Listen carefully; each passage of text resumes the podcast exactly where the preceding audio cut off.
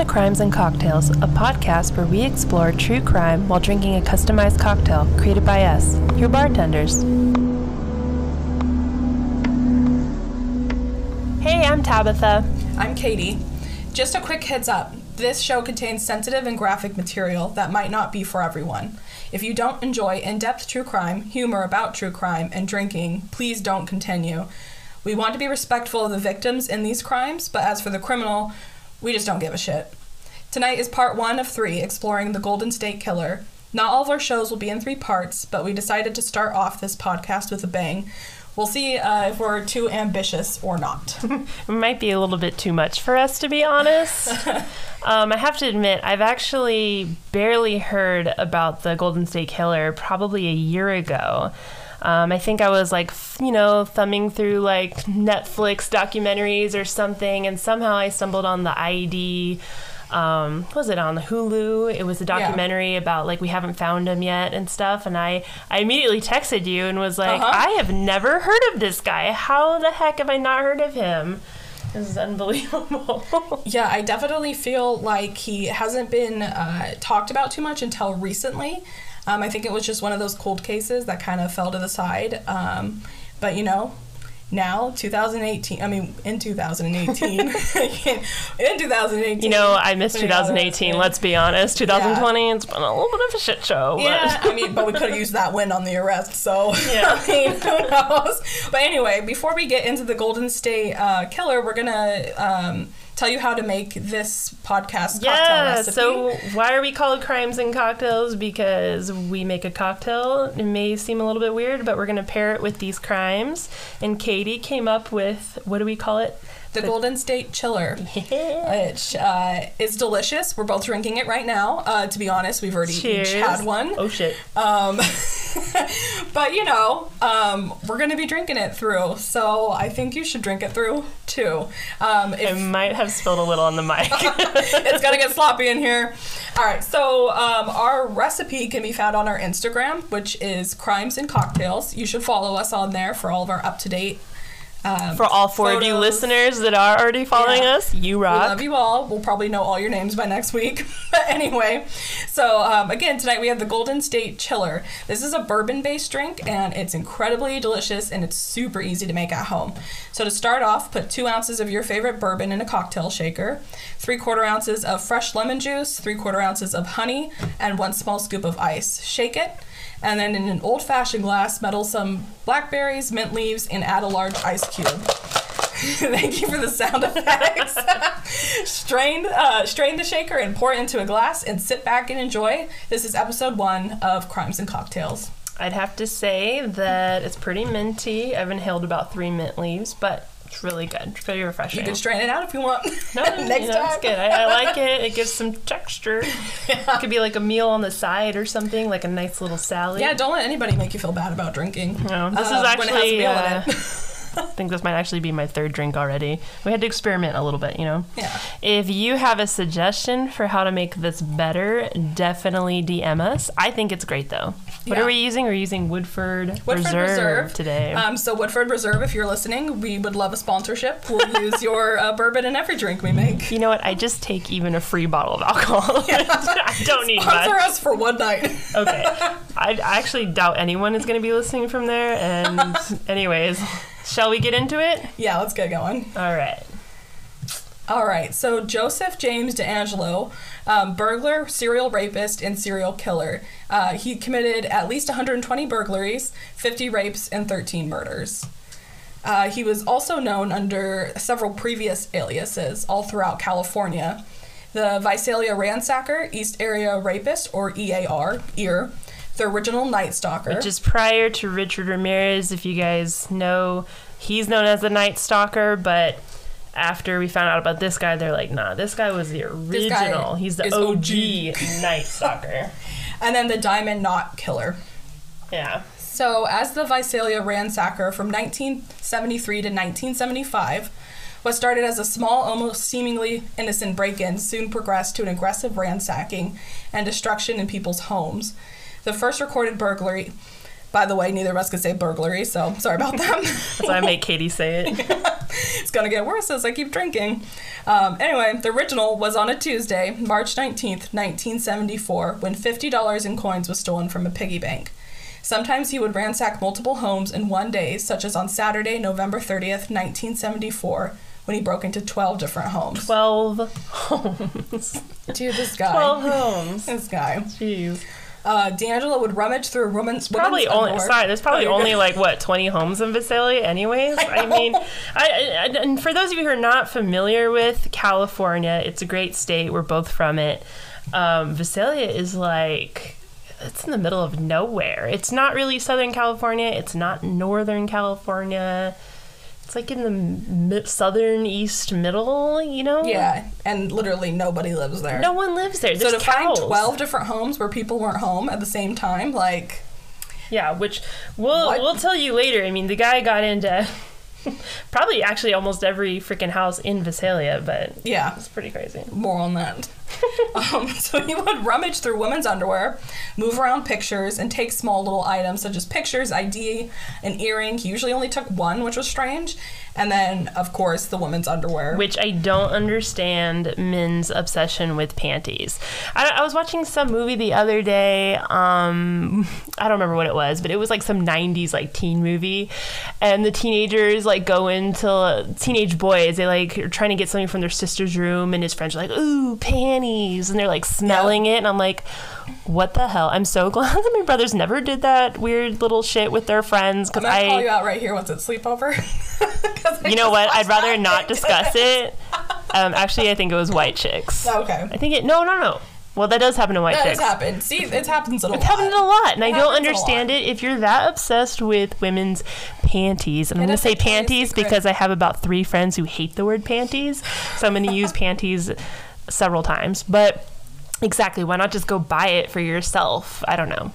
I, I don't I don't understand it and I don't know why you'd want to smell them and and truthfully you're just smelling the laundry detergent anyways because if any girl is putting like her used underwear back into her drawer I mean that's just disgusting You don't want however to know that girl. I did find out recently and for those of you on unemployment um, it sucks right now but you can sell women's underwear for like $500 on the internet I'm not doing it It's called being an accountant and an entrepreneur. I'm not doing it. But you know, I, I'm not saying it's the worst data either. If someone's gonna pay me five hundred dollars for dirty old underwear, nah, you know, I don't know. Anyways, sidetrack. That's between Sorry. and God.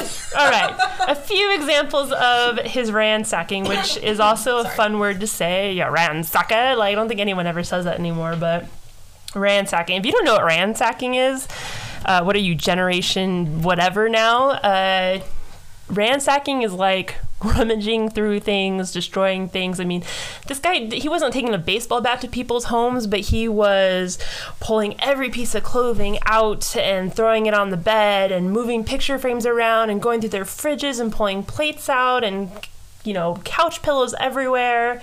It was super weird. Um, sometimes he stole things, like she said. Like sometimes it'd just be one earring, not both earrings, just one earring. I don't know why. Uh, on his ninth attack was on. Let's see. So there's he did a lot of attacks, right? We're gonna call them attacks. Uh, a few examples of it. Attack number nine happened on May 17th, 1974, at West Dartmouth Avenue. He stole money, a little bit of money. It was probably like five bucks to be honest. A piggy bank. Uh, blue chip stamps, which I don't actually know what that is. Do you know what blue chip stamps are? Um, at certain grocery stores, they during this time they would give you um, stamps, kind of like um, a rewards program, and then you would bring the stamps uh, back, and you would get you know like a free can of biscuits, whatever. Oh, okay, because I noticed blue chip stamps was actually in a lot of the Berkeley uh, police reports. Yeah, he really wanted stamps. 50 cents off orange juice. Yeah, and he'd ransacked bedrooms. He littered uh, clothing throughout the room. Uh, the next attack happened literally the next day on West Cambridge Avenue, and he ransacked all the rooms, but he didn't steal anything. He just had a party in there and threw everything around. I'm like, I mean, I'm not okay with ransacking and stealing from people, but if you're gonna go through the trouble of maybe getting caught, you should take something with you, you know? Like, I would. Yeah, I don't know. I also wouldn't just be in somebody's house, but The same day, he went and ransacked another house uh, West Feemster Avenue. And it doesn't really say exactly what he took, but I think he collectively got about $52. And then attack number 19, so he obviously did a couple attacks in between. This happened about a week later on May 26, 1974. Again, he went back to West Cambridge. He took money, he ransacked all the bedrooms, he opened a Playboy magazine on the bed. Ooh, looky.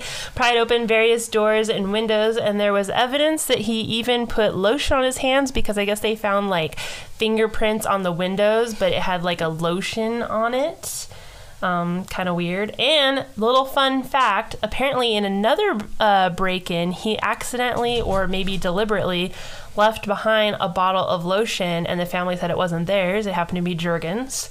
Kind of weird. Guess he liked to lather up his hands. Attack number 47. So he's done, you know, already 20 more break-ins happened on a couple was six months later november 30th 1974 on west paradise. And this is great. He stole 30 cents which by the way who the hell realizes that they have 30 cents missing? Now granted this is in the 70s but i still don't think 30 cents was something that i would notice missing I at all. noticed that. so weird. He took two rings. He took an earring one earring and he ransacked the room and yeah, littered all over the place. I kind of feel like at this point, the fact that he took like 30 cents or just one earring, it's more about like the the thrill of the theft rather than the conquest like I, you know and one thing that i will say as we get more into him and his the crimes he committed it's pretty evident that he is a process uh serial you know, whatever thief, burglar, mm-hmm. rapist, and eventually killer, rather over the product. So there's a lot of times later on where it's more about what he's doing as he's doing it, while he's doing it, rather than the outcome of it. Definitely. Even though the ransacking of the home seemed disorganized, the Visalia ransacker, aka Joseph DeAngelo, had a consistent MO. It was very obvious that each home was picked out prior. A few of his calling cards, or MOs, include homes were close to parks, schools, or open fields for easier escape. He would place warning items, such as dishes or bottles, against doors and on door handles. He would wear gloves and be careful to not leave any evidence, such as fingerprints, behind. Which is actually kind of something that not your average Joe would know in this time frame. So one of the theories was when they were trying to, you know, figure out who he was, was that maybe he's a police officer because he'd have the knowledge to be careful to not leave a fingerprint behind. Yeah. Uh, so remember this is in the 1970s. Yeah. So in a span of 18 months, DeAngelo burglarized, burglarized 91 homes, stealing random items, or sometimes not stealing anything at all. Eventually, he grew tired of the break-ins and attempted to kidnap.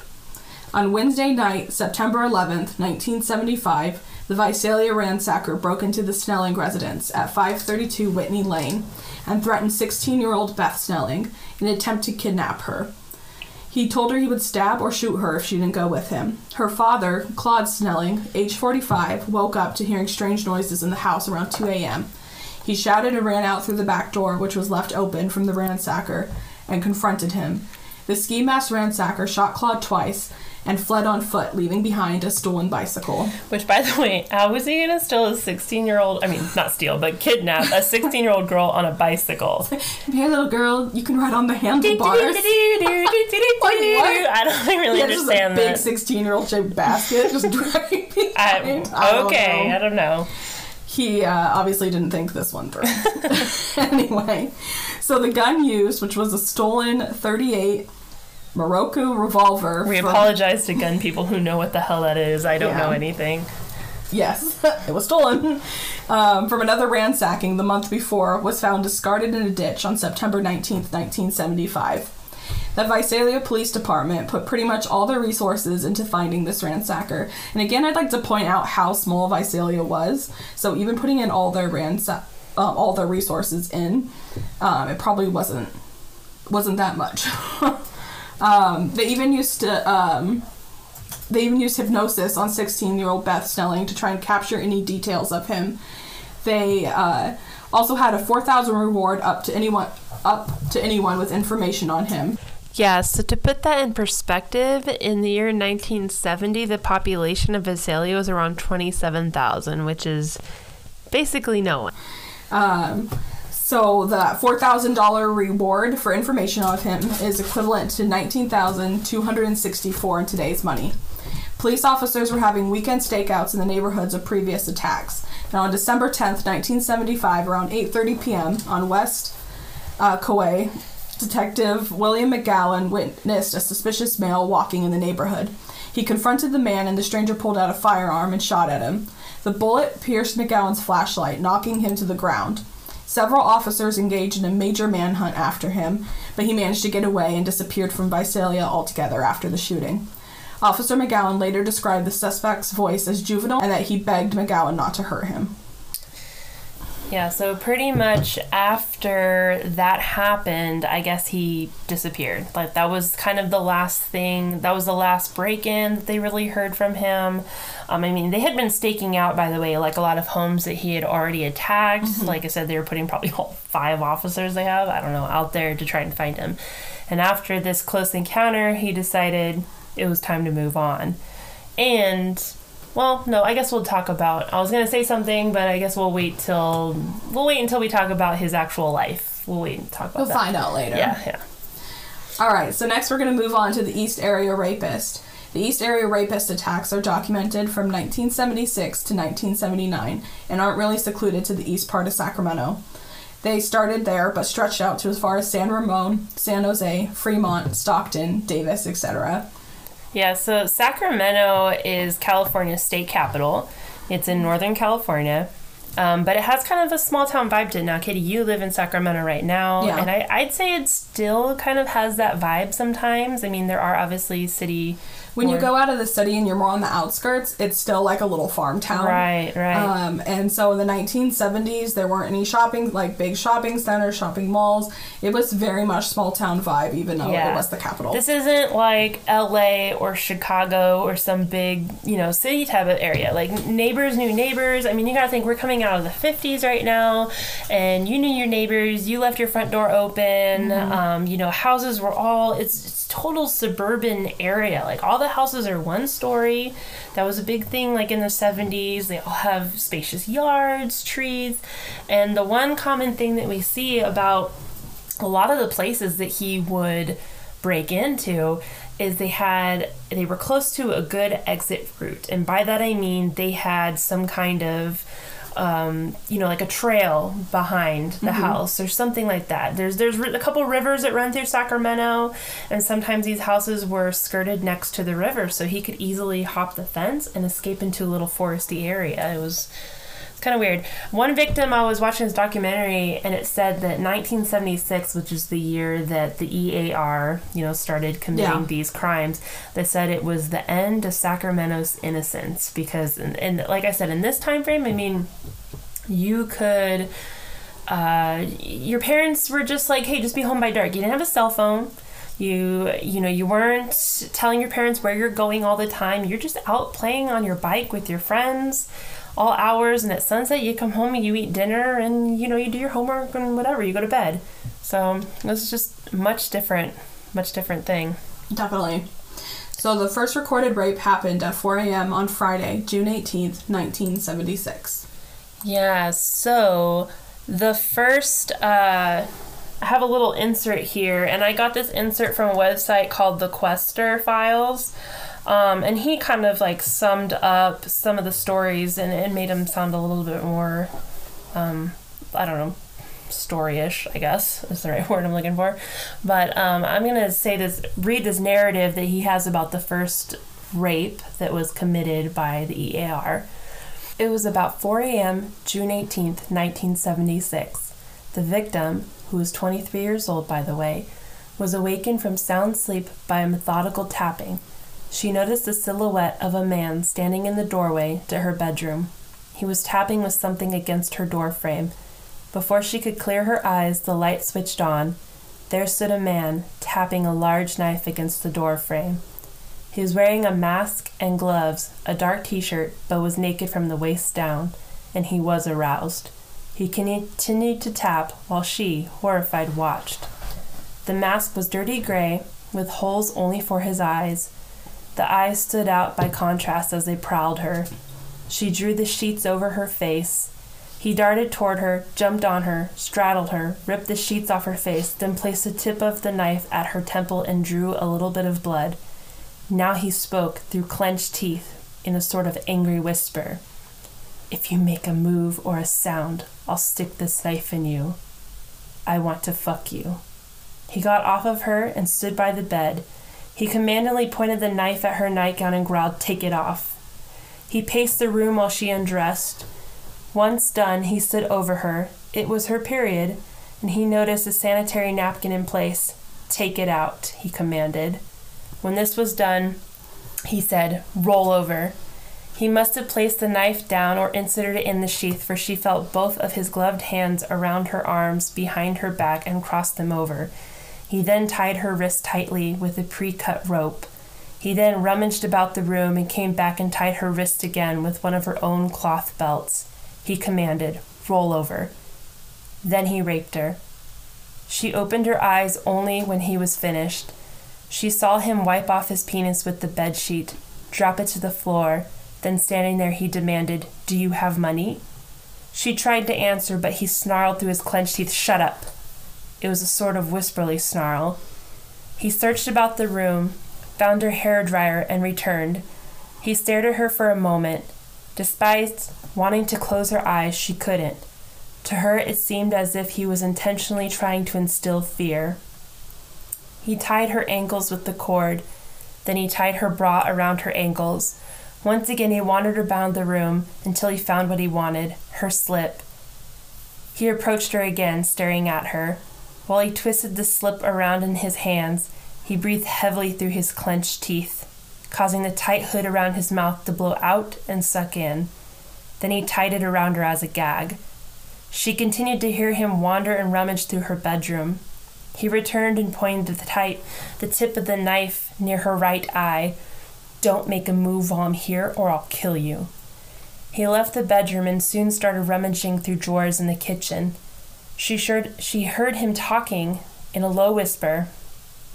She thought two people were actually whispering back and forth. This seemed confirmed when he spoke in a louder whisper, saying, I told you to shut up. After this, it was quiet. There were no sounds for quite some time. Finally, she struggled and loosened the bindings and the dryer cord around her ankles and the bra strap so that she could get up and hobble down the hallway. She discovered the back door was open she slammed it with her feet, but the deadbolt was strangely engaged, and this prevented the door from closing. She went for the phone on the kitchen wall and knocked it off the receiver from the cradle, but she couldn't reach the dial.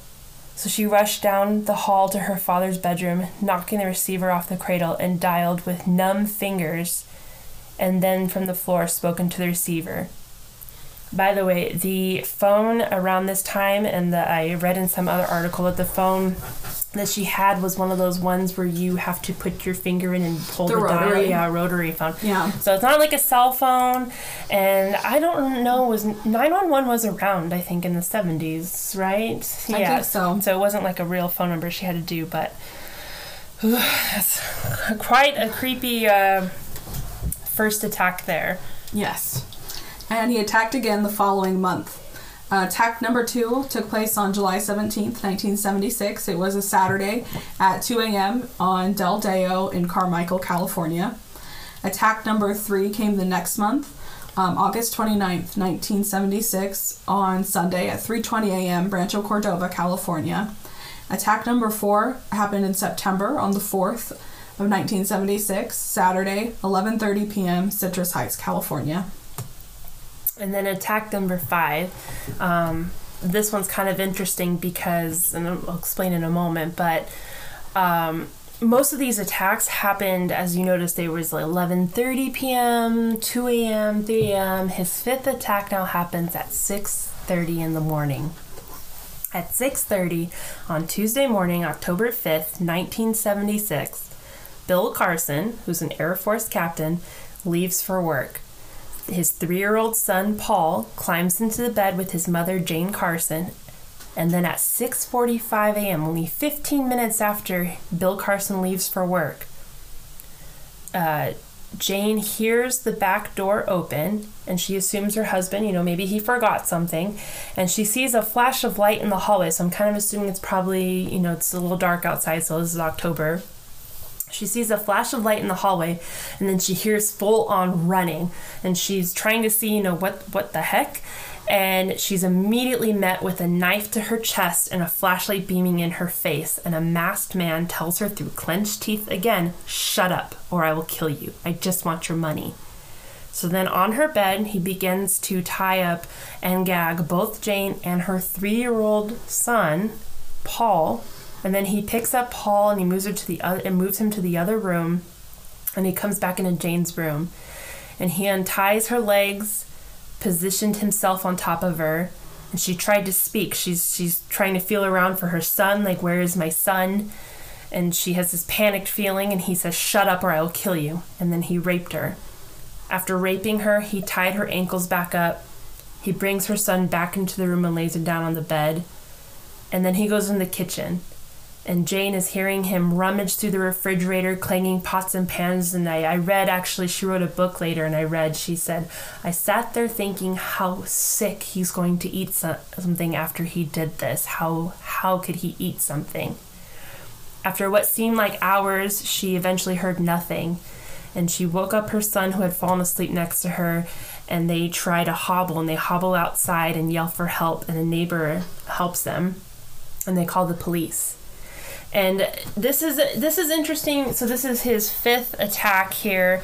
And um, he's he obviously is starting to build a a routine i, I guess you mm-hmm. know this, he's got his mos now. He's coming in and he's tying them up. That's the first thing he's doing, right? He's flashing them with the with the flashlight, he's blinding them, and he's talking through the clenched teeth and he's he's tying them up so they don't do anything. And I feel like the blinding, I mean, you know, when someone blinds your eyes, you, you don't know how to defend yourself. The first thing you do is flinch your eyes or It's surprising he uses yeah. that moment. Yeah, yeah, he uses that to his engagement. Well, here's another interesting thing Jane said that she had been receiving phone calls before her attack, and the phone would ring, she'd pick up, and she'd hear nothing, and sometimes the phone would just hang up, or she'd just have silence. And this went on for weeks. Well, the day before, on October 4th, she received another phone call and by this time she's she's just completely fed up with the silent and the hang up phone calls. And she begins shouting at the person on their phone like who is this? Stop calling like this. The police know about it and they know who you are. And the voice says i'm going to kill your husband. So she hangs up the phone. She tries to call her husband was, wasn't able to get a hold of him. She calls the police and the police are kind of like i think it's a prank. You're fine well, the next day she's attacked. Yeah, so he would make these hang up or um, sometimes lewd calls that preceded burglaries, prowling, and sexual assaults to gain intelligence on the residents who were home or vulnerable to attacks um, to attacks and burglaries. He would get down your routine. Um, obviously, he knew in um, that case when her husband was leaving for work. Right. So he came in then. I mean, he came in um, 15 minutes after. Yeah. Like, I'm just thinking here, like, what if my husband uh, you know, for did forget something and turned around and walked in on that. Which, by the way, I forgot to mention. When she hobbled out, she tried to go through the front door, but he had put a chair propped up against the door handle so that someone couldn't come into the front door at first. Yeah. So it was probably another one of those alarms like mm-hmm. he did mm-hmm. with the burglary. So she had to go out the back door. Actually, she was planning for it in advance. Yeah. Oh, it's another reason not to answer your phone ever. I mean, yeah, it could be a serial killer. It could be AT and T wanting their bill. yeah. Anyways, uh, nineteen. So, so the phone calling is one of these things that we see a lot. Actually, um, I'm going to jump ahead here just a little bit. In uh, March 18th, 1977, it was actually uh, victim number 15 answered the phone. This is before, obviously, they were a victim, but they answered the phone and they spoke with a man who identified himself as a roofer. He asked to speak with her father, and she said, My parents are out of town for the weekend. Well, sure enough, he attacked her that night. And then she asked her dad, you know, later on, were you expecting a phone call from a roofer? And her dad said he wasn't. So he was obviously trying to learn the routine through either stalking them and phone calling them, and he's like, "Oh, prepare Mm-hmm. Here's my child town, chance." perfect. Here's my Yeah. chance." Um, and then on top of that, he was also calling the the police. Like he was getting cockier. The next or the same day, I think either before or after the rape, he calls the sheriff and he said, "I'm the East Side rapist," and then he laughed and hung up. And then he did it 15 minutes later, again the same day, and that was kind of a common occurrence. And one of the things is a lot of the victims actually said that even after they were raped, they would receive these phone calls. And I actually have a clip here of it's one of the most famous phone calls, I think, from this case. Um, this happened a few years later, 1978, but he is calling. I can't remember exactly which victim it is, but this phone call was made on January 2nd, 1978. And he is uh, calling someone he's already raped and just kind of harassing them. So I'm going to go ahead and play that for you.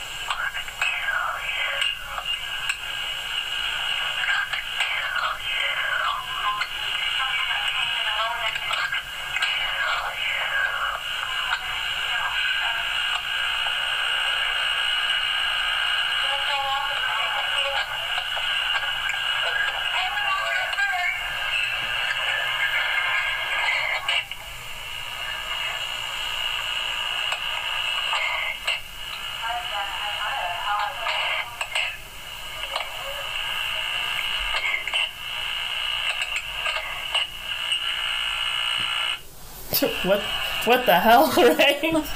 I hate that clip. Um, he's calling somebody who we already obviously traumatized, and then they get that phone call, that creepy, heavy breathing, and now threatening, you know, her life. It's just He, he, It's he has kind of like a high voice too. I mean, I don't know. Like Mm-hmm. That's I right. was expecting it to be a much deeper "I will kill you," but it was kind of this weird. I mean, it didn't even sound human to be honest. And this Yeah. is the '70s. He doesn't have like some app to change his voice. yeah. It goes back to what the officer McGowan said in Visalia. uh, that the voice was not deep. It was almost um, eff- effeminate, is what he called it. Yeah. it. So Yeah. you can definitely see it there Um. or hear. it. I was actually watching this one documentary, and it's you know kind of like sleuths that are just you know podcasters or something like that that were doing their own digging, and they totally tried. I don't know if you could hear, but in the background of that, you hear talking, and so the police were like, maybe there's his family talking in the background or something like that, and I can't remember what it was, but upon a lot of investigation, they found out it was actually just background noise from a movie that was airing that night on a TV channel. I can't remember what it was, but Casually walking a movie and pick up the just phone. calling people. That's a good idea. Ugh, so ugh. So, um, after the eighth attack, the press was finally allowed to report on the rape, so they were made public. Um, before then, the you know the general public didn't know about what was going on. yeah. You only knew if, and I mean, th- again, these are small suburban neighborhoods, so. This wasn't something that all of Sacramento knew about. It was more like, did you hear what happened to John and Jane, you know, down over there? It was more word of mouth. And I think actually, right before the press got it, there was a community meeting, like a town meeting, that happened at a school where people were saying, hey, this is happening in our neighborhood. Because one of the things about these attacks, they happened in the same neighborhood. And um, we can share, actually, I have a map here of a lot of the different rapes that do happen eventually. Um, and they all happen in clusters, like a couple houses down, one street over. It, it's super. Ugh, it's so unsettling to think that he kept hitting the same neighborhood like that. He was so confident. Yeah, and so we already talked about um, the phone calls he would make. Um, so he was stalking his victims ahead of time. Uh, Learning their schedules like Yep. that, yeah. Burglaries were often reported to have happened in the home prior to a rape attack, so he'd be going into the houses before he um, they ever saw him, um, days or weeks leading up. Uh, he learned their schedule, waited until they were alone and in bed.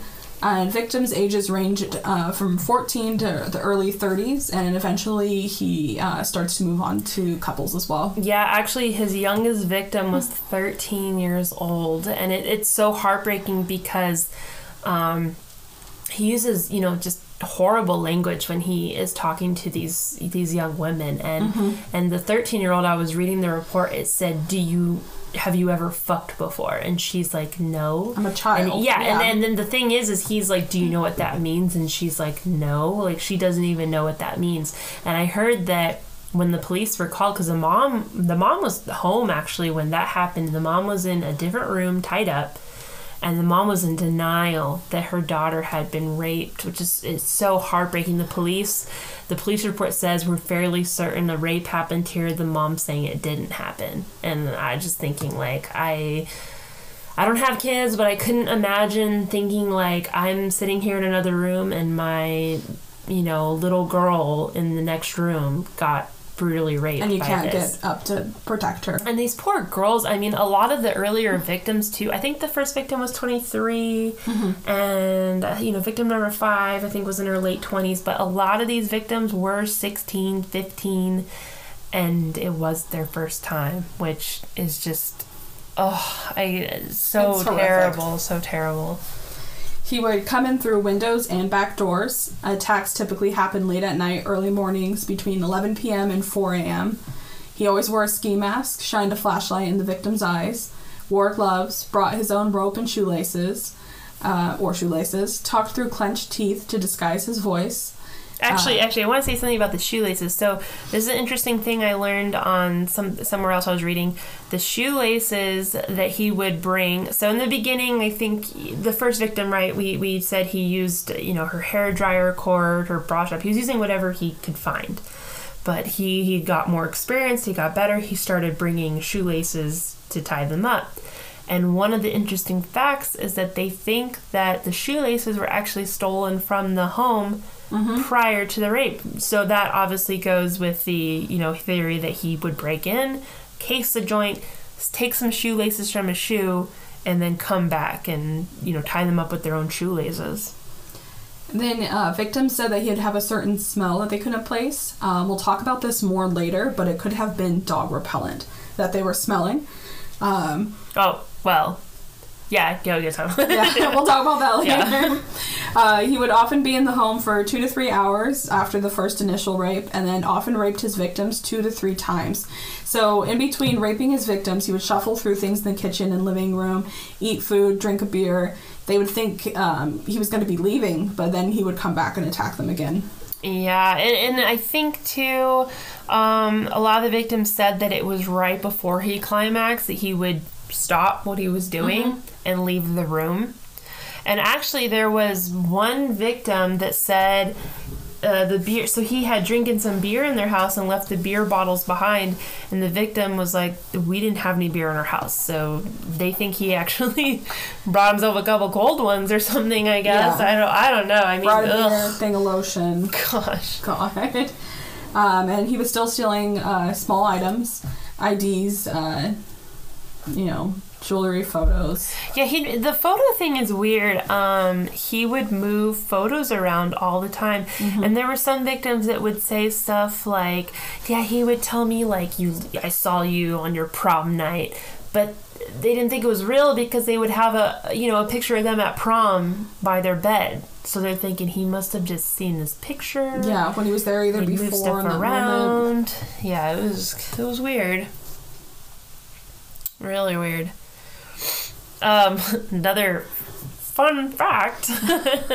Re- we were reading in a lot of the victims' statements uh, that when he would, so he'd you know leave, he'd tie them up, and he would leave the room and he'd go rummage through things. And he often he often didn't get right to the raping. Like he'd often, you know, freak them out with a flashlight, tie them up, and he would uh, leave the room. And he'd go and they'd hear him wandering around, doing whatever he's doing.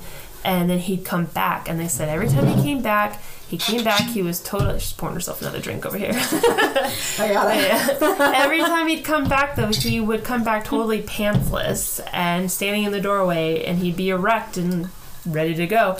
But he had an abnormally, unusually small penis, and this was actually something in the suspect profile We're not just making fun of him. Micro penis over here. That was literally what they say. It's a ski mask, five foot nine, 180 pounds, small penis. That's just that sucks, but. Do with that information what you will, but um, we gotta give it to you. so, in a span of 11 months, DeAngelo had committed 15 rapes. By this time, fear had surged throughout Sacramento and neighboring communities. Town meetings were being held to inform women on how to protect themselves, and the media also was becoming an issue around this time.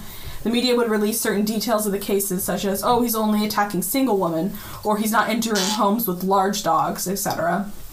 Yeah, around this time people were going crazy. Like after the after the media said that like, oh well he's only getting people that don't have dogs, so people were going out and getting tons of dogs and and gun sales are through the roof. People were installing locks for the doors and windows. They were going nuts. Actually, one of the victims, uh, she was victim number 20. Her and her husband had installed several locks on all their doors and windows because one day she got home from the grocery store or something like that, and the neighborhood kids were like, hey, we were playing and we saw this guy, a hooded man, come out of her backyard, and you know that was kind of weird. So she they freaked out, so they went and bought all these locks. Well, it didn't matter because at 3:45 a.m. on Sunday, May 14th, 1977, he knew exactly which window to pop out to enter their home. He had already cased the place. He had found the flawed window and he knew exactly what he was doing. It didn't matter about the locks. It's pretty uh, apparent that DeAngelo was paying attention to the media. Because after the media would say he's only attacking single women, or uh, he would start entering homes with husbands in the home. Um, Oh. So, Yeah, actually, I'm sorry to interrupt, No, but um, one of those town meetings. Do you remember the the detective, the woman detective's name that was working on the rape cases? no. I can't. I'm gonna have to. I'll, I'll find her name later. She was a total just badass, badass woman. I mean, I cannot remember her name right now. I'm gonna have to look that up real quick. I'm so sorry, but um, they had meetings and they were you know telling women in the community this is how you protect yourself and stuff like that. Uh, there was a guy that stood up in the town meeting and said, "Well." It doesn't seem like he's attacking people when a man is home. That guy that stood up later got his house burglarized and he was later attacked. So he was definitely He had to have been at that meeting. At the meeting, watching the media. He was very involved. Um, very involved in anything surrounding um, him. Uh, so on Saturday, April 2nd, 1977, DeAngelo would attack his first couple for his 16th rape. Between April 1977 and February 1978, EAR committed 15 rapes. 14 of them were couples. Let me read an insert describing one couple's experience during the attack. On Friday, March 18th, 1978, at 1 a.m. in Stockton, California, Stockton's about 45 minutes away from Sacramento, by the way. DeAngelo awakened a couple by shining a flashlight beam in their eyes. Through clenched teeth, he says, I won't hurt you, just be quiet. All I want is your money and food so I can live a little longer. I won't hurt you, just be quiet. He waves his gun and says, This is a, a 357 Magnum, you see, and I'll blow your head off. He then tells them to get on the floor onto their stomachs. He places the gun on the nape of the man's neck and orders him to cross his arms behind him. He then tosses shoelace to the woman and orders her to tie him up. One move, one flinch, and I'll blow your fucking head off. Tie him tighter, tighter. He then puts his gun on the nape of her neck and orders her to put her arms behind as well. He ties her up. He goes into the ki- kitchen and brings back a plate and a bowl. He places them on the man's back and says, If I hear these move, I'll kill your wife. He blindfolds the woman with a shredded towel and prods her to walk down the hallway into the living room, where he then binds her ankles. He then proceeds to look for money. He comes back into the living room and asks her, Do you like to fuck? He then unbinds her feet and rapes her. He ties her up again and places a plate and a bowl on her neck. One small click, one small noise, and he's dead. He continues to rifle through the house through things. He comes back again and rapes her again. He continues to rape her several times, even using suntan lotion as a lubricant. After several hours of this, he would eventually leave the house without saying a word. Yeah, so this became like his new MO. So before he what he really was attacking mainly women who were alone at home. But I feel like like I said, he is a, a process over product. So it wasn't just about he needed to get a, a quickie in, it was about I like the thrill. And the thrill of ransacking place in Visalia eventually wasn't enough to satisfy the urge. So then raping young women, which eventually wasn't enough to satisfy the urge. So then he moves on to couples. And you just, it's process over product. And, and I mean, prowling the neighborhood, stalking his victims. I mean, he just he just was living and thriving off this. I feel like he was trying to keep giving himself a challenge. Yeah. And when people challenged him, like that guy who stood up in the telephone Right. meeting, he was like, "Oh, well, let's see. Now I'm going to start going after couples." Ah, yeah. Actually, Um, there was uh, I can't I can't remember which victim it was, but after the media had said, "Oh, he's not getting people with dogs," he attacked a woman who had a dog and put the dog in the trunk of the Mm-hmm. car. and that goes back to that dog repellent, which we'll talk about Yeah. more too again. So like prowling the neighborhood and like we said, you know, the theory he he is casing the joint. This guy is doing his research. He is first he is noticing the house.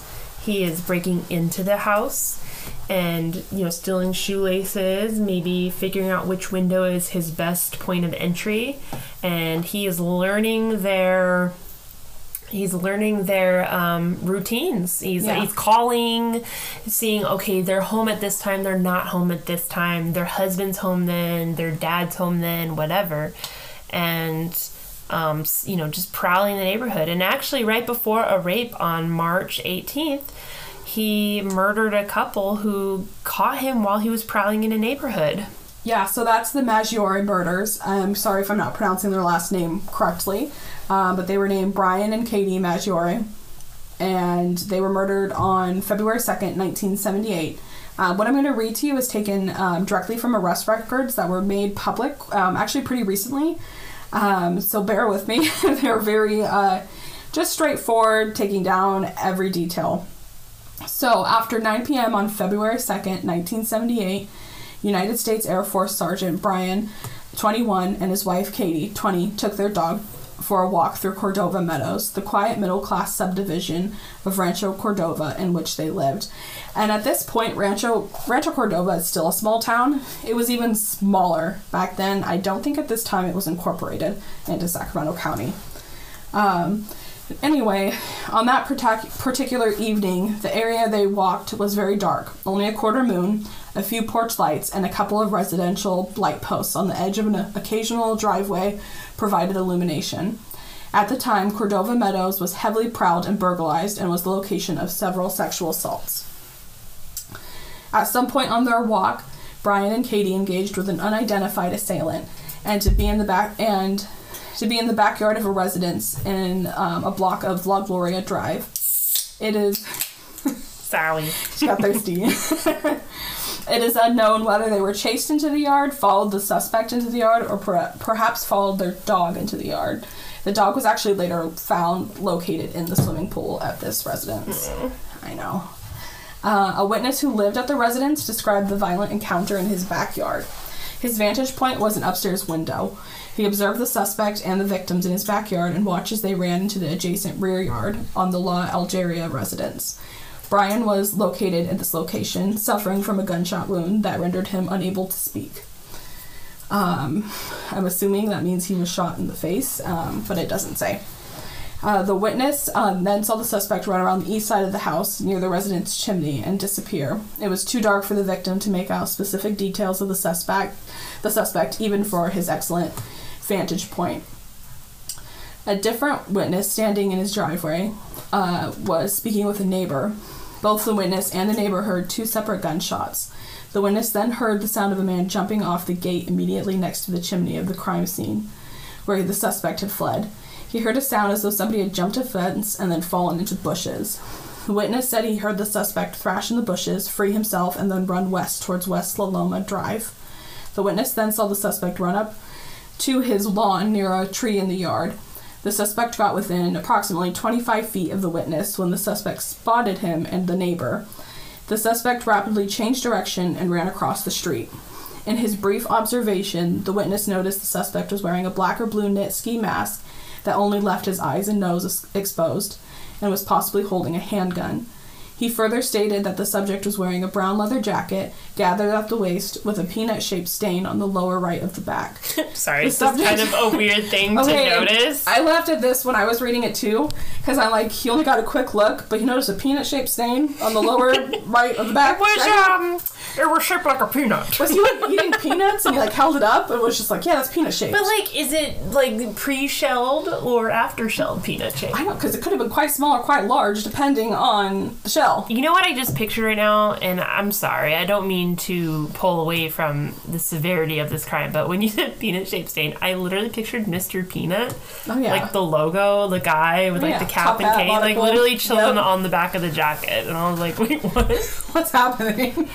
Super this was the seventies. Uh, the things Um. that they used to describe things are peanut shaped. okay. Um, but yeah, this is you know that's in the police report.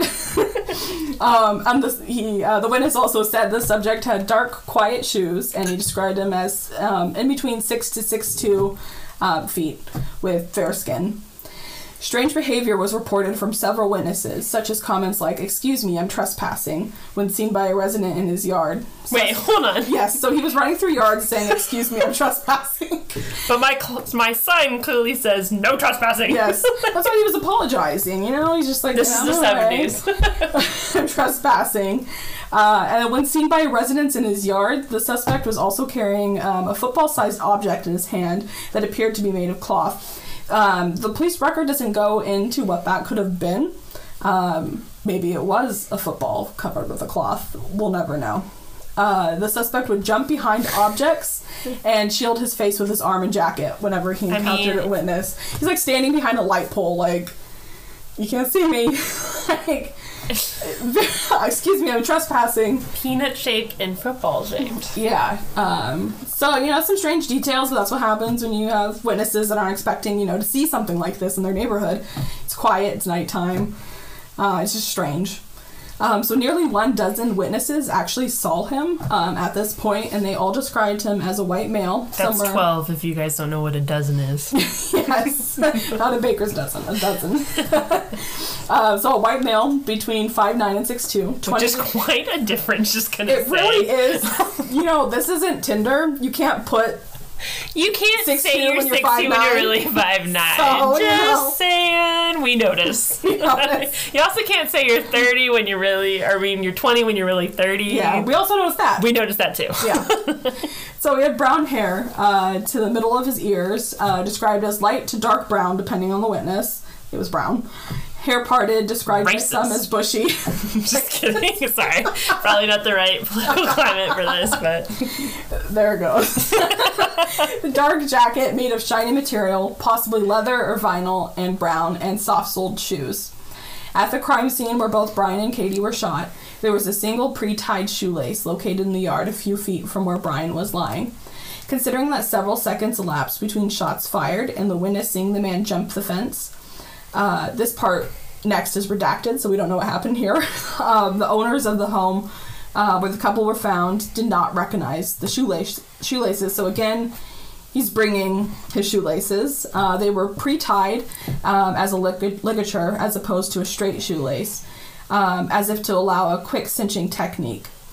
Brian and Katie were each transported to area hospitals where they died as a result of the gunshot wounds they suffered. In the weeks, days, and even the night of their murders, 12 homes in the immediate neighborhood were reported burglarized. These incidents include prowlers, hang up and or silent phone calls, and uh, burglaries. Additionally, the only residents along the American River Parkway were burglarized that only other residents along the American River Parkway were burglarized that night. DeAngelo drew pictures with his semen on the window of a 25 year old woman as he was watching near the Maggiore home. the fuck? So he I'm was- sorry. no, no, no, I know. So he was watching her in the nights leading up to, you know, these um these murders and she just decides to, you know, bang one out And then I'm draw a gonna draw the smiley face. I'm just like Look at my happy families. what? Yeah, seriously. What in the world? He was just You know what though? That guy should have went to art school because I have seen some weird shit like that when I went to when I went to school. have loved it. And you know, it's really creepy to think of this guy who at this point has already figured out a system for raping and killing, prowling around neighborhood weeks before striking, beginning to know everybody's day to day schedule. He knows how to make Um, art with his semen. Yes, an- another talent we don't want to know about, but we do now, and so do you. so if we have to know, you have to know. Um, and Put that on his resume. yes, a semen artist. Uh, but I'm sure after the murders of Brian and Katie, the people who reported the homes being burglarized um, or felt like they were being watched looked back and connected it themselves. Um, like, that could have easily been them that was killed. Um, and like recently, my boyfriend's coworker, who lives in the same complex as us, told us that his car was just broken into and some of his stuff was stolen. Like it sucks, but it appears so innocent in comp- comparison to a rape or a murder, and it was all these little things that were escalating to the point where DeAngelo was, you know, going further and Yeah. killing people now. You know, and the, the interesting thing is, I feel like, okay, in today's society, I mean, we have alarm systems, we have several locks, we have, you know, um, what is it? The ring that records Yeah. things. You know, it's all the all the UPS men are famous today because of Ring. Um, we have all these things, and so if someone breaks into your home, it's a big deal. I mean, that gets reported and and everything, you know, is out there. But sometimes some of these people weren't even reporting that someone had broken into their home because uh, I mean, I think I feel like back then they're like, oh, it was probably just some punk kids, you know. Yeah, like did I leave the door or unlocked? Maybe Yeah. I forgot to do that or whatever. I mean. I don't know. And th- this is a time frame where people left their doors unlocked. They left children home alone. I mean, even me, I'm not that old. And when I was 11 or 12, my parents would leave me home alone and I'd babysit my brothers. You know, I think I got around the time frame that I was in middle school is when I think kids started getting cell phones. But even then, I, I would ride my bike all around town, and my mom would just be like, "Be home by this time frame." It wasn't, it wasn't what it's like now. Now it's, you know, everything is so crazy, and, and a break-in could be leading to something else. But at this time, if someone broke in your house, you're not thinking they're going to come back and rape me or shoot me or something. They hadn't seen anything like this No, before. no, this is crazy. I mean, this was, like we said, the end to Sacramento's innocence. And, I mean, these people were terror- terrorized. And, like I said, these things were happening in clusters. So, it happened on Mr. and Mrs. Smith's house. And then a few weeks later, it happened in their next door neighbor's house. And it was. It was insane that he was just the rate that he was attacking too. Rate I was I was listening to um this one podcast, I can't remember what it's called, and the person was saying, you know, when I first looked up the Golden State Killer, and I was thinking like, oh, he he murdered twelve people, but then you kind of skip over fifty rapes, and then you think back and you're like, oh my god, though, fifty rapes, Yeah. 50 50 homes that this guy broke into and terrorized, destroyed for the rest of their lives. 50 people he did that to. And, that's then on top the of the 1970s to mid 1980s. yeah, and then on top of the hundred houses he broke into in Visalia, and this guy has committed already an, an insane, insane amount. Um, the, so DeAngelo committed about 50 rapes between 1976 and 1979. 50 rapes. It started, he was called the EAR, the East Area Rapist, because it started in the area, but like we said, it did venture around. There was a couple in San Jose, San Ramon, Southern Sacramento, Stockton. It, it kind of, it kind of went all around. But um, eventually, he moved to Southern California, and we'll talk about that a little bit later. But one rape that he tried to commit, it was an attempted rape um, before he started moving on to bigger things. This happened in the sleepy Santa Barbara County town of Goleta, California, which is a coastal town with mountains and trees. It's really pretty and serene. Um, I'm actually thinking about camping there in a couple weeks, but um, on October 1st, 1979, in Goleta, California, similar to the previous EAR cases, a couple awoke to a flashlight in their faces. A man in a ski mask bound them up in the same manner, face down. And uh, and with this, I actually don't know if he had the woman tie the husband up first and then tie the woman up. I'm assuming that's how he did it. It didn't really say here, but um, he did have them tied up, stomach down, and hog style, ankles and arms behind. And he this time he leaves the room and he wanders around the kitchen. And the couple is left in the same room. So normally when he's attacked a couple he has separated them right? And he puts the plate on them so he can have his alarm system. But this time he leaves them in the same room and he's probably going through some fucking psychotic break right now because he's muttering to himself i'll kill you i'll kill you i'll kill you and the woman she's you know all gung ho on like energy and like, oh my gosh, I gotta, this is a flight or die situation. And she gets up somehow and somehow gets out the door screaming. And her neighbor, by luck, is an FBI agent. He wakes up, he hears her screaming, he comes out and he sees the um, and DeAngelo fleeing the house on a silver bike, which is noted it was stolen because he loves to steal bikes apparently. And he jumps in his car, the FBI agent jumps in his car and he chases this guy. This guy is riding the bike again. Uh, that's his escape route, I guess. And he ditches the bike and he escapes into the San Jose River trails because, again, this house in Goleta, Goleta, is close to these parks and trails that anyone can disappear into a tree, a creek, whatever. Which is kind of why I think this guy actually. I was thinking about this, and all these rapes that would happen, you know, it's never reported that he escapes in a car. He's always escaping on foot. And I was thinking about that. I'm like, how the hell is he getting there? And all I could think was he must be parking a really long ways away from where yeah. he's attacking. And like I said, he's attacking in areas that are close to a trail.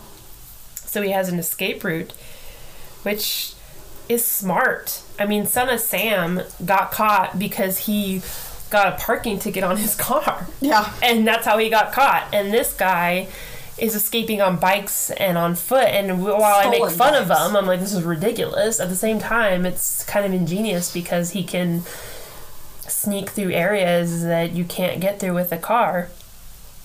But I think this was intended to be his first murder with a rape. Like, I think he was planning on raping the wife and murdering them both, but it, went wrong. And so a few months later, and honestly, just a few streets over from this couple, Joseph DeAngelo would commit his first, as we uh, call it, the original Night Stalker murder and that's where we're actually going to end this first episode, and we'll get on to the the murders in the next episode. And by by murder, I mean he's already murdered people before. He shot the guy when he was trying to kidnap the 16 year old. He murdered that guy in Visalia, and then he murdered the couple in Sacramento. But in the next episode, we're going to talk about some of these murders that are definitely premeditated. So yeah, pretty intense stuff. yeah. So you've made it through the first episode, and uh, thank you. Yes, I mean, um, well, real quick, you know, this episode I think went on longer than probably most episodes will, so they're not all going to be this long. I promise you.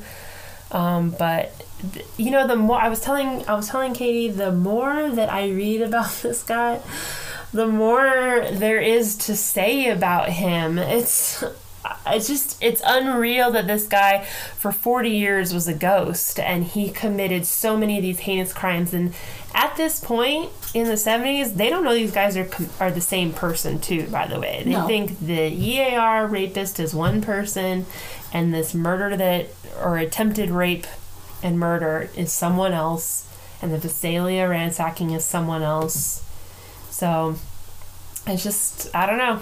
It's crazy times. I don't know if someone would get away with it like this now. I hope not. Um, that's different. But yeah, that, Yeah. that's our first episode. Um, like I said, I think we decided to tackle too big of a whale for our first episode. So, you know, after we get through this guy, I think we'll be tackling some more well known and easier subjects. Anyways, we have started an Instagram. It's called Crimes and Cocktails. It's A and D. And we are going to be on Spotify. If you're listening to this, you've obviously discovered that already. Um, but please follow, give us a follow on Instagram. Share us with your friends who are also into the weird stuff. And we hope that you will tune in for our next uh, episode. All right. Well, Thank you. thanks. Bye, guys.